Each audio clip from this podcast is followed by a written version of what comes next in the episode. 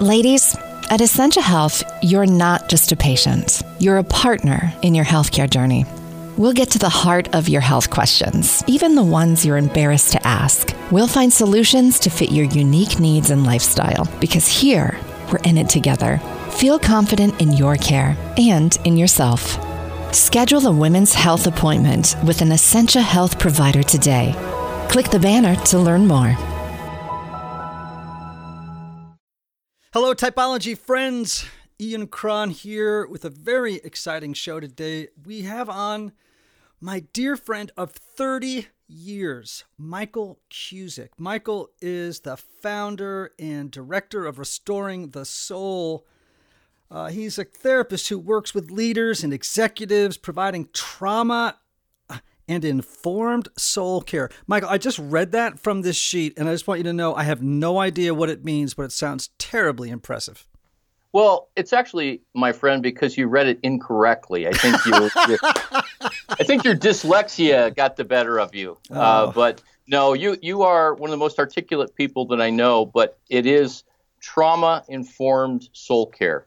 So we're we're pastoral counselors, but we're also clinical counselors, and we we have this lens of trauma, and we really s- seek to help people kind of transform from the inside out. All right. Well, that was better said than uh, than what I previously attempted to do. Um, Michael, you're also the host of the Restoring the Soul podcast. You're an author uh, of the really great book, Surfing for God Discovering the Divine Desire Beneath Sexual Struggle. And more importantly, you are an Enneagram 2, a helper, or as Beatrice Chestnut likes to call, twos, the befrienders. And I prefer the giver to minimize my shame. well, well, we'll get to your shame in in, uh, in, just a minute because shame is a is obviously a hallmark feature of twos, threes, and fours. You're the first male Enneagram two that we've had on the show since typology began. Wow, that is an honor. Yeah. And ha- have you found it that it's hard to get twos that are males to talk about it?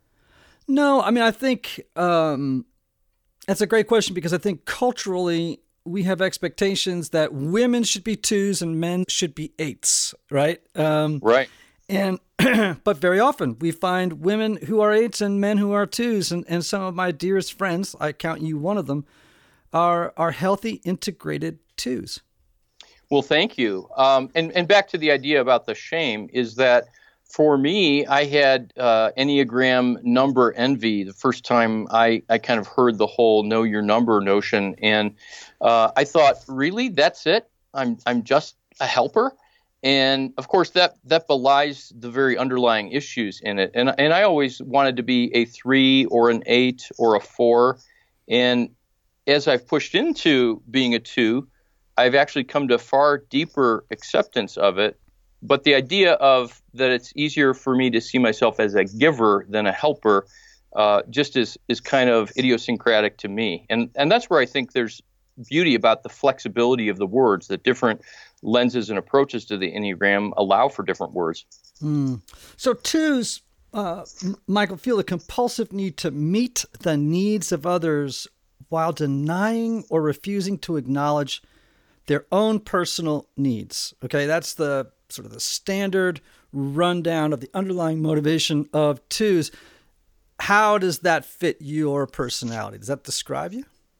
Well, I am a psychotherapist today, so some people might argue that that you know there's a perfect wiring for it, and I think twos can be really great therapists and are maybe the most natural to move into that field. But there's also a lot of things about being a two that work against that, where you can care too much for the wrong reasons. But yeah, it describes me going all the way back to, and you know this about me, but I went to my first Alcoholics Anonymous meeting when I was five years old, and went to you know many, many, many meetings with my dad and other family members that were in recovery, and at age nine, uh, my family moved from Ohio to Florida to participate in a drug rehab for my older brother because there was nothing else around at the time. And so I was from the you know very earliest days exposed to a world of helping and programs and organizations of helping.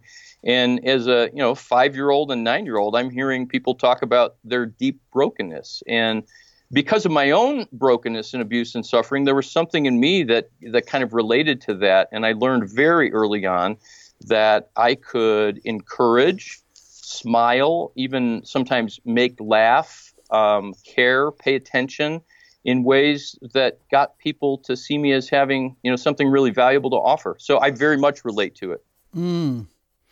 Okay, I want to circle back to trauma for a second because I read something the other day that I thought was fascinating, and quite frankly, because people uh, at workshops uh, and in emails ask me all the time, you know, what is the relationship between personality and trauma? And and one of the things um, that I read the other day was about how your Enneagram type is what I'm not going to say this as eloquently as, I, as it was written, but essentially it was your personality style, your, your Enneagram number is what emerges uh, at the moment uh, of your first traumatic experience or in response to your first traumatic experience. What do you think of that idea? Well, initially, I pushed back on that because I think one of the most beautiful ideas that I've understood about the Enneagram is the idea of essence the true self, this immortal diamond that is the imago Dei inside of each of us. And that's something that is untouched and unharmed by trauma. And as a psychotherapist, I rely on that. I, I rely on and believe in the fact that there's something deep, deep, deep inside of the soul that is unharmed. And so, therefore, I think that the healthy side of the Enneagram number would be uh, that true self, that essence. But then there's that striving, performing, maneuvering, uh, scheming part of us that's unconscious and seemingly like breathing. That that is the trauma response. Uh, so so uh, that the unhealthy side, uh, the the passion or the sin, becomes the the coping mechanism for dealing with the wound. Now, I'd, I'd like to say a couple other things about trauma because I, I, I think that if you take that essence that core idea of the number, you know, trauma does basically two things if you look at it on a neurological level. It triggers us so that our autonomic nervous system is hyper aroused or hyper activated, and that usually looks like fight, flight, and freeze. And the other reaction is that our neurological system is hypo aroused, that, that something dials down in us, and that looks like a fainting response. Sometimes folks will have literal fainting in the moment of trauma or being triggered, or sometimes the response will be, you know, more of just a, a numbing kind of thing. Having said that, I think every number that people have both an inherent response from the number, but also that people can rev up or dial down. You know, the nine, for example, obviously dials down and there's a, a loss of self, whereas the three ramps up and um, uh, tries to, to, to build something. And, and I, th- I think for sure in the work that I've done that that's driven by neurology and biochemistry, and um, all of that gets formed in interpersonal relationships. But I, I think the tr- the triads, the intelligence centers, that each of those have a unique way that people are probably impacted that then leads to uh, either the, the, the physical drivenness or the, in my case, for a two, the compulsion to connect with other people or um, the the compulsion to have to get information or data to bring clarity. You know, for the the fives and other things like that. Hmm. That's a that's a lot longer answer to your question, isn't it?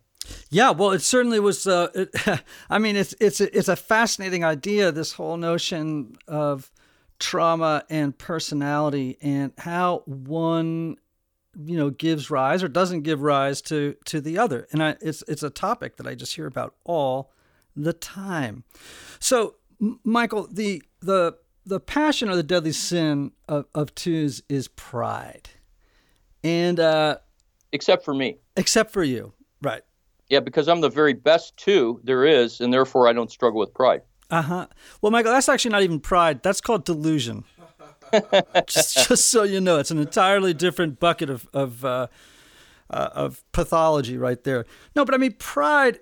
You know, you think of twos as being selfless people. You don't think about them as prideful people. And I'm, I mean, what does that look like in your life? I mean, I know what envy looks like in my life as a that's the passion of fours, But what's it like for you? Like, can you give me an example of where pride kind of sure reveals well, you know, itself? I, I, we're we're kind of bantering here as friends, but the reason why I said I'm I'm um, the best two is because of the irony. The first time I heard the two taught in depth, I immediately resonated um, deep below the head knowledge, but in my heart, I immediately resonated with yes, pride. And I have always defined pride not as haughtiness or arrogance, which is how I think many people think of pride, uh, but pride as self sufficiency. And I don't need others. And I, I will not come to a place of having to depend on others. So, oh, I've got this personality that's charming and helpful and caring. And so I'll get other people to depend on me or to look toward me so that I'm indispensable or helpful or uh, the one that they look to to to meet a need in them. So how do you engender a sense of indebtedness in other people so that they keep coming back to you for help? Because that's something that twos can do right? With your an unhealthy two you tend to be manipulative and calculated in your helping and giving. Because what you're looking for is other people to take care of your needs without your having to acknowledge or articulate them. So how is it that you arouse this sense of indebtedness in other people to meet your needs well, first of all, I think it's important to say that for most of my life, it's been unconscious. It's been, you know, utterly out of the realm of me knowing that I'm doing this, and yet always feeling a compulsion to do more, to be more for people, to give more, to be available, uh, and and probably only in the last 10 to 15 years through a lot of personal therapy work and you know many many many hard conversations with people that know me well has it come to be more conscious. And so uh, here's a, a simple example of this and this is something that i now can choose not to do but the compulsion is literally there on a daily basis where and, and we've talked about this before but i'm i'm driving in the car okay? And i'm let's say i'm driving somewhere and it's 45 minutes away to the airport and i feel a pang of loneliness inside of me and and so I'm not the guy who wants to turn on the radio to distract myself. I'm the guy that wants to pick up the phone and reach out and call you and say, "Hey, Ian, I was thinking of you, and um, you know how you doing? You were really on my heart, and uh, the whole time I'm talking to you, being caring to you, there's this pang of loneliness inside that I'm not really bringing my true heart to you, saying, let's connect on that basis.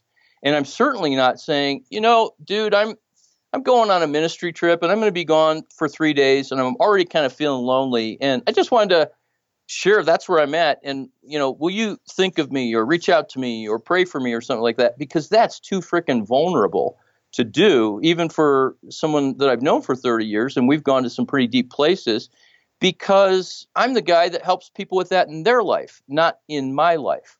But now that I'm becoming more conscious of that compulsion, I can do any number of things. From on my better days, I can just kind of smile, like, "Yep, that's that's what I do," and kind of accept it non-judgmentally, and not act in a way where I'm I'm reaching out to fill myself or to to meet that need. Or I can um, I can uh, hear a berating thought. Oh, you know, I can't believe that you're 53 and you're a therapist and you're doing this but instead to just accept that thought without beating myself up and to go there it is. I can do breathing. Uh, i can i can pray. Um, i can just be present to myself which is probably the most important thing. So what fuels my two-ness is not just that other people will meet my needs through my passive aggressive caring but through my own disconnection with my own heart not being aware of my needs and wants. And for me, that's been the journey is coming to be aware of them and owning them and seeing them as valid versus who am I to want anything. Mm, that's so important. And you've said two things that I want to highlight. One is that what the Enneagram has done is teach you to become more conscious of when you are over identifying with those aspects of your personality that aren't healthy you know like and and then to make different choices. I mean i just think that's so much of uh, what the enneagram is about. The other one is and i think this is a great message for twos and this is as you said a large piece of the journey which is understanding that you have needs acknowledging them and actually knowing how to articulate them. I mean twos are so wired to uh, and attuned to the needs and the feelings of other people, but clueless as to what their own are. Yeah, it's really uncanny. And if you had 20 years ago, well, you, you, we lived in the same city back 23, 24 years ago. During that time, if you had said to me, So, what are your wants and needs? I would have looked at you kind of blankly and said, Well, you know, theoretically, I know that I have them, but I'm good. And I'd turn to you and I'd say, What are yours? And I do have an ability to read that in other people in probably a, you know, 99th percentile way.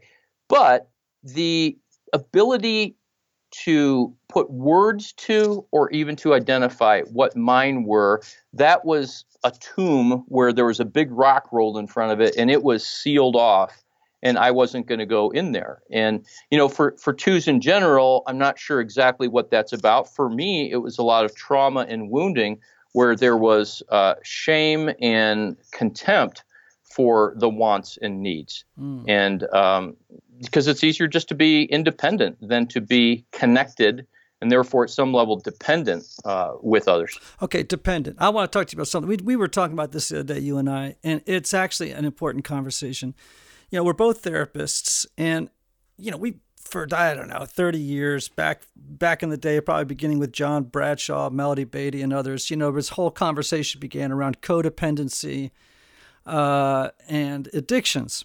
And then I think that term has become a bit of a moving target and it's broadened out now. But shame, dependency, codependency, twos on the Enneagram, these all seem to be swimming around in the same water. What do you think?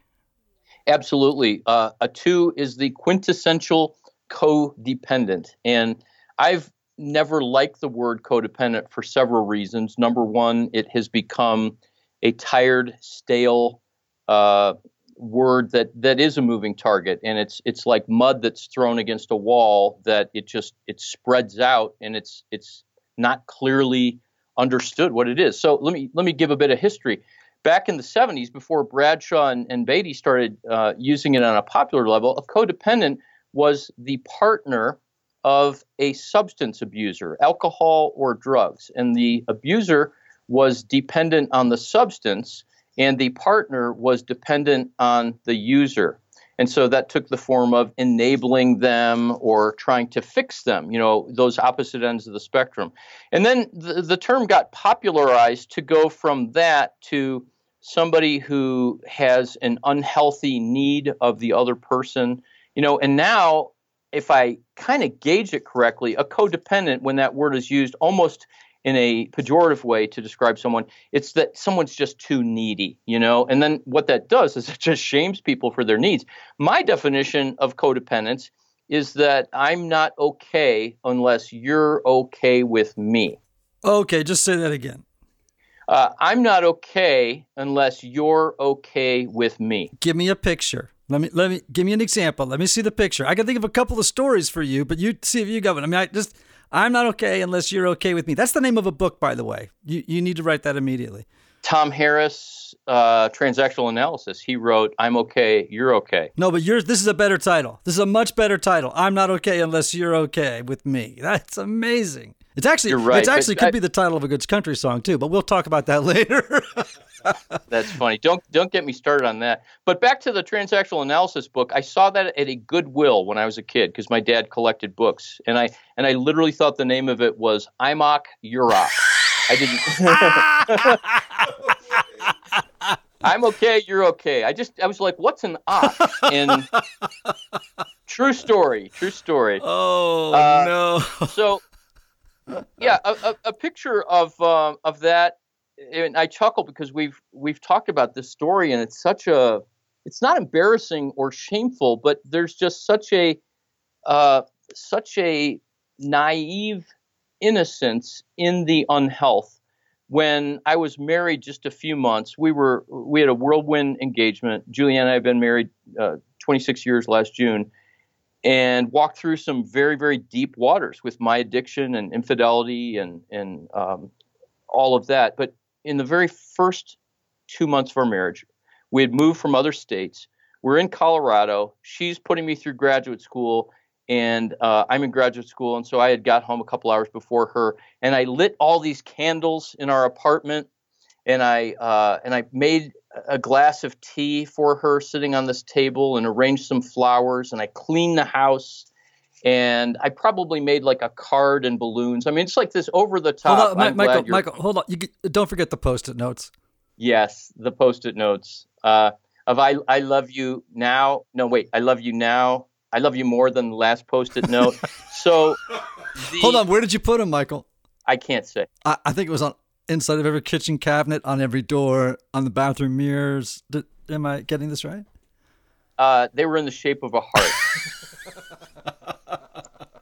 because I'm a Jackson Browne fan. That's an obscure reference for 70s and 80s music files. So she walks in and I am just waiting for her to, you know, praise me and to, you know, be holding up this sign that says best husband ever. And she kind of said, Oh, hi. And she walked right in and right past all of it. And she probably went to the sink and washed her hands and took off her coat. And then she's like, Oh, flowers. That's nice. You know, not acknowledging anything else. And as soon as that happened, this is very interesting about twos. I wasn't disappointed or hurt. Guess what I was? Uh, ashamed, angry, I was resentful. I was angry. Yeah. I was angry. Yeah, resentful. After after all I've done for you and you're not paying attention to and acknowledging and seeing this. And so that became this huge dynamic in our marriage with no fault against her, my unexpressed needs and the resentment that came with that, it fueled my addiction like gasoline on fire because resentment um, from a husband to a wife basically ultimately ends up saying, um, you know, F you, uh, I'm, I'm justified to go get my needs met somewhere else if you're not going to meet my needs. And then the shame of needing projects shame and blame on the other person, and that that makes it even more okay. And so I was in this delusional uh, closed hearted place that I am never going to get my needs met and my spouse hates me and is bad. And none of that was true. Mm. So there's an example of that kind of cal- unconscious, calculated, or manipulative giving that that twos can fall into, rather than altruistic giving, which is giving without any expectation of return, no strings attached giving, right? Um, now let's talk about shame for one second, Michael, because I mean this is something you and I've talked about for years. I, uh, my friend Becca Stevens loves to say that love is the most powerful force for change in the universe. And then I, I love to chime in like any good four, like Eeyore in the background and say yes. And shame would be the second. Uh, you know, I agree. I agree. Shame is what makes the world go round, right? well, it doesn't, I mean, it's just so dang powerful. I mean, it, it's just, I mean, the, the gravitational suck of it is amazing. And we're in the shame triad twos, threes, and fours. So that's the go to emotion for us. You know, five, sixes, and sevens, fear is the go to emotion. Eight, nine, and ones, anger is the go to emotion. But for you and I, as a two and a four, man, shame is, whew, we're Velcro for it. Yeah, absolutely. And, you know, whatever the external manifestation is of our struggle, our compulsion, our presenting problem, anger, alcohol, buying stuff that you don't need, sex, helping. Uh, shame is always what fuels that compulsion uh, because it because where there's shame, our soul can't rest in a sense of being loved, and where there's shame, uh, as someone said, shame is like a raincoat over the soul that repels the living water of love that would establish us as the beloved. And so the very thing that we're hungry and thirsty for, which is that kind of deep love for who we are, the shame actually sets us up to never be able to get that. You love podcasts the stories, the laughs, the unexpected turns. But when this episode ends, the silence starts. Not anymore. Audiobooks.com turns that silence into your next great adventure. With over 450,000 titles, from bestsellers to hidden gems, your love for listening just found its new best friend. And because you already know the joy of audio, we're giving you three free audiobooks to start your journey. Imagine your favorite podcast, now with unlimited episodes. That's audiobooks.com. Keep the story going. Sign up for your free trial at audiobooks.com slash podcast free today. Because for podcast lovers like you, the end of an episode is just the beginning. That's audiobooks.com slash podcast F R E E.